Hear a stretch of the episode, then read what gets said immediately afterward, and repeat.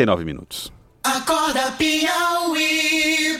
Bom, e como nós já anuncia, noticiamos aqui, esta semana o presidente Jair Bolsonaro vai estar no Piauí, vai participar de uma agenda no litoral piauiense. E quem faz parte da comitiva do presidente é o senador Eumano Ferrer, que está conosco por telefone e conversa a partir de agora sobre este e outros assuntos. Senador Eumano, bom dia, obrigado por atender a produção do Acorda Piauí. Como deve ser essa visita e a importância da visita do presidente Jair Bolsonaro ao norte do estado? Bom dia, Joel. Bom dia a todos. É, a viagem dele, como já estava programada, é, deve ocorrer agora quarta-feira, depois de amanhã, não é isso? Ele deve chegar às 9 horas e ter uma programação é, especificamente, dizer, o, o, foco é realmente visitar o, pro, o projeto Tabuleiro Litorâneos. Há 45 dias atrás, lá esteve o ministro do Desenvolvimento Regional, eu estive com ele, como uma, uma parte preparatória desta visita, né? E retomada daquele projeto. Esse é o foco principal. E além de uma programação do próprio Monsanto, que é a programação feita por ele, o convite foi formulado por ele para o presidente visitar Parnaíba quando do aniversário do Garcia, na quarta-feira. Né? Então ele vai visitar também, é, é uma, vai inaugurar uma visita, aliás, a, a Avenida Presidente é, Figueiredo, né? e também tem uma, uma, unidade de saúde e uma unidade de escola, unidade escolar, um tipo de didático diferente, que parece organizado pelo, aliás, pela uma, uma obra do SESC, do SESC Piauí. Então é, a visita é, é uma visita rápida, de 9 às, às 14 horas. Ele deve almoçar dentro da própria aeronave e virão também com ele outros membros da bancada, creio, da bancada do, do Piauí, é, bancada federal. Além do senhor, o senhor sabe quem é que vai estar na, na nessa comitiva? porque, olha, é, para não é, cometer esquecimento, todos, né? né? Foram convidados todos, né? Certo. Quem, quem, não sei quem vem, é, quem vem dos convidados, né? Certo. Senador, Senador Mano Ferre, a gente tem essa discussão sobre a relação do governo federal no, no, durante esse início de gestão de Jair Bolsonaro em relação ao Nordeste, a relação do governo federal com o Nordeste. O senhor está falando aí de uma visita, que é uma visita curta, para Parnaíba, com a visita também lá em Parnaíba a um projeto que se arrasta há muito tempo sem que chegue à conclusão que é o Tabuleiros Vitorâneo. O que é que o senhor espera que, esse, que essa visita de Jair Bolsonaro ao Piauí possa indicar na relação com o Estado efetivamente, em termos de projetos e de recursos para esse Estado? Veja, é, aliás, eu queria só acrescentar, deverá vir com ele além da, do Gustavo Canuto, a Tereza Cristina, que é a ministra eh, da Agricultura, e o, o Bandeta, né? Da saúde. Luiz Bandeta, que é ministro da, da Saúde.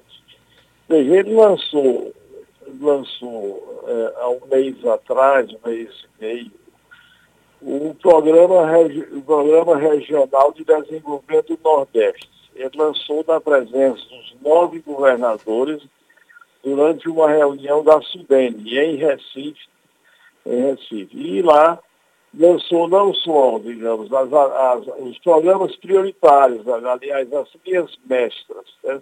não todos os projetos assim foi, foi ah, anunciado, mas para toda a região Nordeste. Aqui, aqui ah, no Piauí, aqui no Piauí, são esses projetos, e a prioridade são os projetos que estão paralisados. Nós temos muitas, além desse caso, os dois projetos, Tabuleiro Litorâneo, Platôs e Guadalupe, projetos que vêm desde 1986, do governo Sarney, que iniciaram com recursos do Banco Mundial.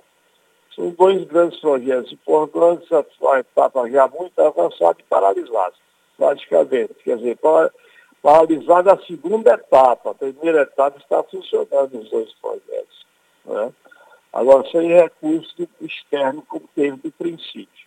Isso é uma etapa. Outra é uma relação à, à infraestrutura, tanto de, de energia, é, estradas. Nós temos que discutir essa questão do aeroporto de, de Parnaíba.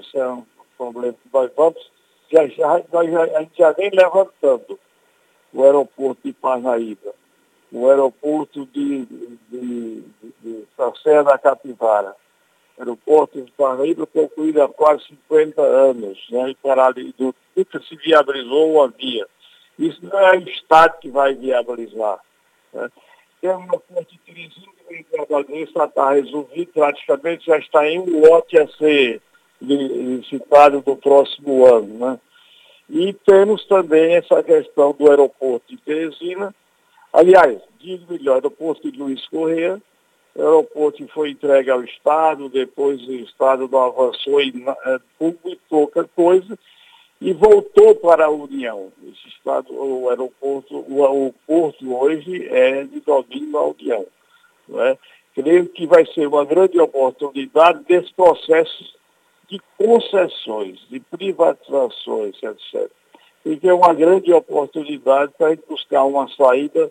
O aeroporto Teresina já está em um, em um lote e tem a questão do porto e dos dois aeroportos além do aeroporto de, de Bom Jesus, né?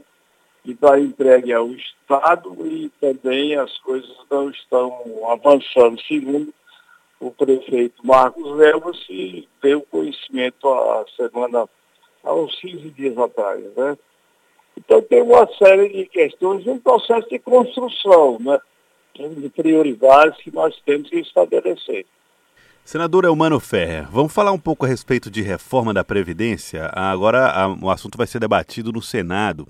A informação que se tem é que já há uma maioria de votos em favor da reforma. Como é que o senhor vê essa, esse desafio? É um, chega a ser um desafio? O senhor já tem posição formada? Não, a, da Previdência não. Da Previdência não. É o seguinte, quando da tramitação do projeto, quer dizer, da, da, da PEC, né, lá, lá do, do, do na Câmara, o Senado criou uma comissão de 13 membros, coordenada pelo senador Tasso Gereissati, que previamente excluído para ser o relator do, da, da, nova presidência do Senado Federal.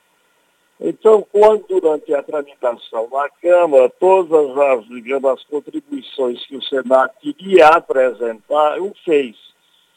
E creio que agora, já na, no Senado, é só decorrer os prazos estabelecidos pelo regimento interno e os prazos funcionais também, e será, terá tramitação rápida, porque a contribuição que o Senado queria dar, dentro das limitações, claro que não, não acolheu todas as contribuições, não é?